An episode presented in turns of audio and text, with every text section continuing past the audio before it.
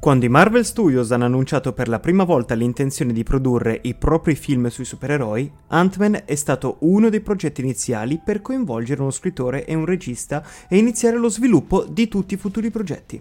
Ironia della sorte, Ant-Man sarebbe alla fine diventata una delle produzioni Marvel Studios più travagliate, ma non perché languisse dell'inferno dello sviluppo, ma perché la macchina del Marvel Cinematic Universe è cambiata in modo così significativo quando Edgar Wright era finalmente finalmente pronto a realizzare il suo progetto con passione. Questa è la storia di come Ant-Man è sopravvissuto a un'uscita dell'ultimo minuto del suo sceneggiatore e regista e ne è uscito dall'altra parte come un valido franchise MCU.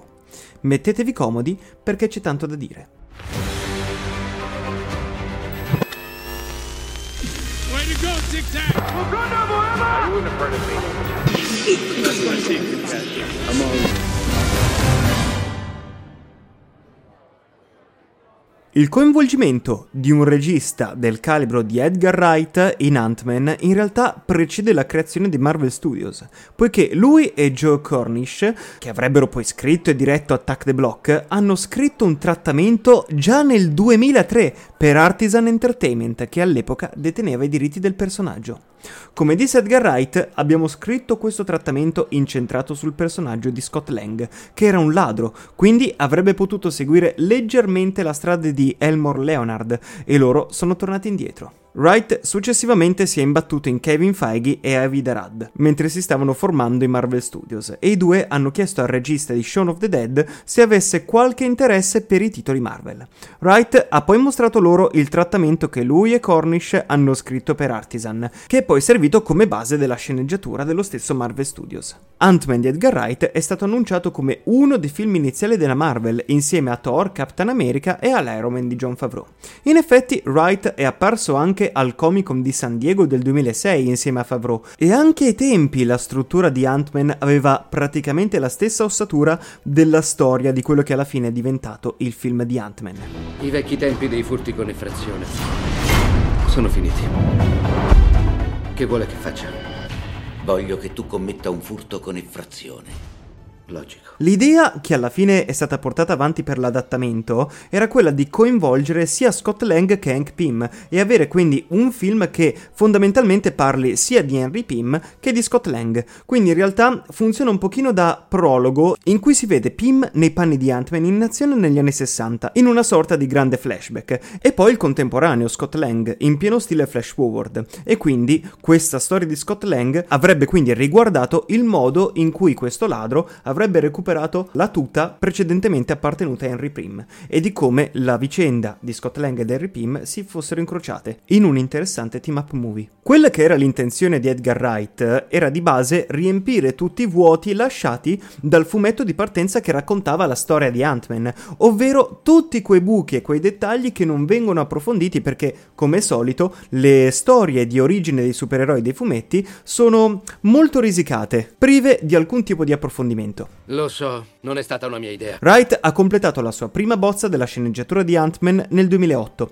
ma non c'era alcuna pressione per far partire il film il prima possibile, dato che il personaggio, beh, non era esattamente una priorità assoluta per i Marvel Studios. Erano impegnati infatti a cercare di far decollare i loro primi film della fase 1, Iron Man, Hulk, Thor, Captain America, e quindi costruire il progetto Avengers in maniera molto controllata. Quindi Edgar Wright ha continuato a lavorare su Ant-Man senza avere la priorità sugli altri progetti.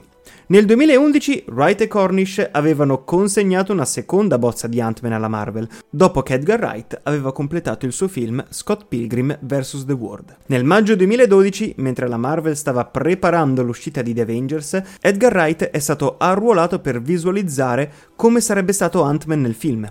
Infatti, nel giugno del 2012, Edgar Wright ha girato una bobina di prova per Ant-Man, mostrando come avrebbe voluto rappresentare i poteri di rimpicciolimento del personaggio sullo schermo. Come abbiamo poi scoperto in seguito, la Marvel stava effettivamente notando che Ant-Man era uno dei suoi film prediletti per la fase 2, ma ciò ha permesso a Edgar Wright di ritardare la produzione in modo da poter invece realizzare prima il suo film di fantascienza originale, The War's End. Purtroppo a Eric Fellner, produttore di Working Title, lo studio dietro la brillante trilogia del cornetto di Edgar Wright, è stato diagnosticato un cancro. E Wright ha ritenuto importante mantenere la sua promessa di una trilogia di film per Fellner, per evitare di non concludere la trilogia prima che le condizioni del produttore peggiorassero.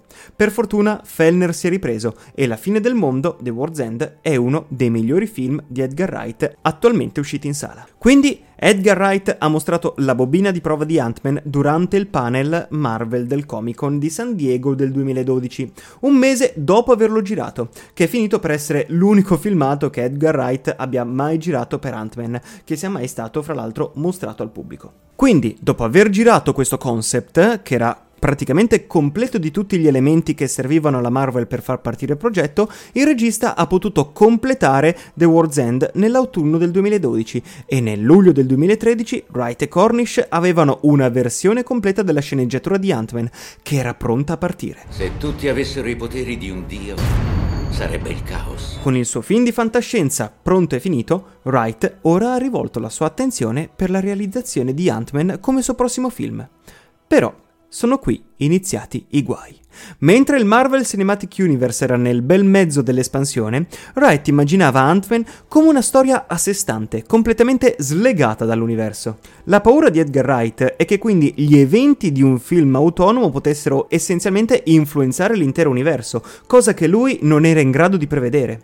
Infatti riteneva che questo film dovesse essere il più autonomo possibile, senza alcun collegamento con le altre pellicole. Per la storia che Edgar Wright voleva raccontare era essenziale che gli altri supereroi non esistessero, perché questa storia, se avesse implicato la presenza di Iron Man all'interno di quel mondo, secondo Edgar Wright non avrebbe potuto funzionare. Nell'ottobre 2013 il casting era già iniziato e la Marvel aveva fissato una data di uscita per luglio 2015. La Marvel ed Edgar Wright avevano ristretto la loro ricerca su Scott Lang a solamente due attori, Joseph Gordon-Levitt e Paul Rudd. Secondo quanto riferito, è stato Edgar Wright a volere Paul Rudd, mentre la Marvel era molto più concentrata su Joseph Gordon-Levitt, sperando di iniettare un pochino più di giovinezza nel Marvel Cinematic Universe e quindi abbassare l'età media degli attori dai 30 ai 20 anni. A dicembre Paul Rudd aveva ufficialmente vinto il ruolo. Per tutto il tempo la produzione si è spostata dagli Stati Uniti al Regno Unito a causa della mancanza degli studios di quest'ultimo. Il mese successivo Michael Douglas ha firmato per interpretare il creatore di Ant-Man, Hank Pym, in quella che Edgar Wright e Kevin Feige hanno descritto come una storia di rapina come un heist movie, un film di banda, con Pym che ha passato il mantello da supereroe di Ant-Man al ladro Scott Lang. Il casting è poi andato avanti. Ha firmato immediatamente Michael Pegna e poi Evangeline Lilly è entrata in trattative per interpretare la figlia di Pym e Corey Stoll è entrata in trattative per interpretare invece un ruolo non molto specificato. Ma con l'inizio delle riprese nel luglio 2014 sono iniziate a sorgere tensioni tra Edgar Wright e la Marvel. Per tutto l'inizio del 2014, Wright e Cornish hanno scritto due bozze aggiuntive della sceneggiatura di Ant-Man, tentando di affrontare le note della Marvel senza compromettere la loro visione. La Marvel ha persino rimandato l'inizio delle riprese da giugno a luglio per far trovare loro il tempo di riscrivere la sceneggiatura. La sceneggiatura però non era ancora di gradimento alla Marvel, quindi lo studio ha commissionato una riscrittura ad alcuni dei suoi autori interni, senza il contributo di Edgar Wright. È stato proprio nel momento in cui Edgar Wright si è ritrovato tra le mani la sceneggiatura corretta dai Marvel Studios che ha deciso di abbandonare il progetto. Era il 23 maggio, circa due mesi prima dell'inizio delle riprese. Anni dopo Wright ha riflettuto sulla sua uscita e ha confermato che lo studio ha commissionato una bozza della sceneggiatura senza il suo coinvolgimento. Quello che la Marvel voleva fare, secondo Edgar Wright, era un film Marvel. Quello che non volevano era fare un film di Edgar Wright. Edgar Wright era lo sceneggiatore regista, quindi la Marvel ha voluto fare una bozza senza coinvolgerlo. E dato che lui ha sempre collaborato alla scrittura dei suoi stessi progetti, è stato difficile per lui portare avanti questa pellicola senza alcun tipo di coinvolgimento. Edgar Wright infatti ha dichiarato di non essere un regista su commissione, lui lavora a progetti personali su cui può mettere mano in modo che possa essere emotivamente coinvolto. Se non è emotivamente coinvolto, inizia a chiedersi perché è lì. Durante l'estate del 2014 Feige dichiarò che il suo scoprire troppo tardi l'incompatibilità tra la Marvel e Edgar Wright fu un problema. Ricordò che durante la loro collaborazione, che coinvolse molti registi talentuosi come Edgar Wright, sorsero dei disaccordi ma riuscirono sempre a trovare una soluzione che li portasse al prodotto migliore possibile. Tuttavia, alla fine si rese conto che stavano evitando certe questioni per troppo tempo. Anche Joss Whedon, all'epoca impegnato con Avengers Age of Ultron, manifestò il suo disappunto. Mostrò il suo sostegno a Edgar Wright postando una foto di se stesso con il cornetto in mano e lodò la sceneggiatura dello stesso Edgar Wright della Cornish, come la migliore che la Marvel avesse mai avuto. Sei solo un ladro! No, io sono Ant-Man. Wright, nonostante fosse un peccato per lui abbandonare un progetto su cui aveva lavorato così duramente, passò rapidamente alla realizzazione del suo thriller poliziesco Baby Driver. Ironia della sorte, la realizzazione di Baby Driver avvenne prima che potesse utilizzare la potenziale popolarità di Ant-Man per dare più visibilità al suo film. Nonostante l'addio di Edgar Wright, la Marvel decise di mantenere la data di uscita prevista per luglio 2015, stabilendo anche la data di inizio della produzione per luglio 2014. Pochi giorni dopo la partenza di Edgar Wright, lo studio contattò immediatamente per la prima volta Adam McKay per prendere il posto di Edgar Wright. McKay, sebbene inizialmente titubante, decise di non dirigere il film, ma di contribuire a riscrivere la sceneggiatura. McKay e Paul Rudd lavorarono quindi alla sceneggiatura di Wright e Cornish per affrontare le note della Marvel. Aggiunsero nuove scene d'azione e modificarono alcuni elementi della trama, cercando di adattare il film all'estetica tipica dei film Marvel. Nel frattempo, la Marvel era ancora alla ricerca di un regista. Considerarono fra i vari candidati Rosen Tuber, Ruben Fleischer e David Wayne, prima di selezionare Peyton Reed, con cui avevano già una relazione esistente. Rudd, nonostante la delusione per l'uscita di Edgar Wright, si impegnò a preservare le fondamenta del film, che rimasero quelle di Wright. La Marvel a sua volta coinvolse altri due sceneggiatori, Gabriel Ferrari e Andrew Barrer, per ulteriori riscritture della sceneggiatura. Con una nuova data delle riprese fissate in agosto, la Marvel presentò il cast ed il regista al Comic Con di San Diego a luglio 2014, cercando di rassicurare i fan. La produzione iniziò il mese successivo senza problemi. Nonostante le difficoltà iniziali, Ant-Man fu un discreto successo e Peyton Reed si trovò così bene con la Marvel da essere riassunto per altri due sequel. L'unico cambiamento importante fu l'annuncio che Ant-Man sarebbe stato il film finale della fase 2 della Marvel e non il primo film della fase 3 come originariamente era previsto. Feige difese questa decisione, sottolineando l'importanza che avrebbe successivamente assunto Ant-Man per l'intero universo Marvel. Nonostante tutte le polemiche, la versione finale del film, approvata dalla stessa Marvel, risultò in gran parte irrilevante. Il problema sembrava essere dovuto alla riluttanza di Edgar Wright a integrare elementi del Marvel Cinematic Universe nel film e al suo stile di ripresa unico ed eccentrico, che non lasciava molto spazio per le modifiche in post-produzione. Il progetto Ant-Man di Edgar Wright rimane uno dei più grandi what if della storia del cinema. Ant-Man è uscito nelle sale il 17 luglio 2015, dopo aver miracolosamente rispettato la data di uscita prevista. Ha raccolto solo 57,2 milioni nel weekend di apertura, il secondo weekend di apertura più basso nella storia dell'MCU, però ha incassato complessivamente 519,3 milioni in tutto il mondo. Non proprio le vette degli altri film della fase 2, ma un totale più grande comunque di Thor e Captain America di First Avengers e soprattutto dell'incredibile Hulk. Cosa ancora più importante, il film ha introdotto con successo un nuovo affascinante eroe nell'MCU.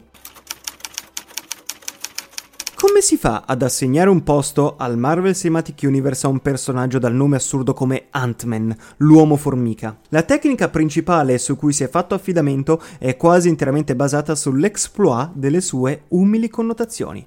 Ant-Man è un personaggio di piccola portata che guarda con ammirazione le persone più affermate intorno a lui. Gestisce conflitti di piccola entità ed è influenzato da drammi molto più domestici rispetto agli altri supereroi Marvel. Ant-Man contribuisce all'universo creando intrinsecamente una gerarchia di potere. Semplicemente essendo il soggetto che sperimenta l'universo da una prospettiva totalmente dal basso verso l'alto.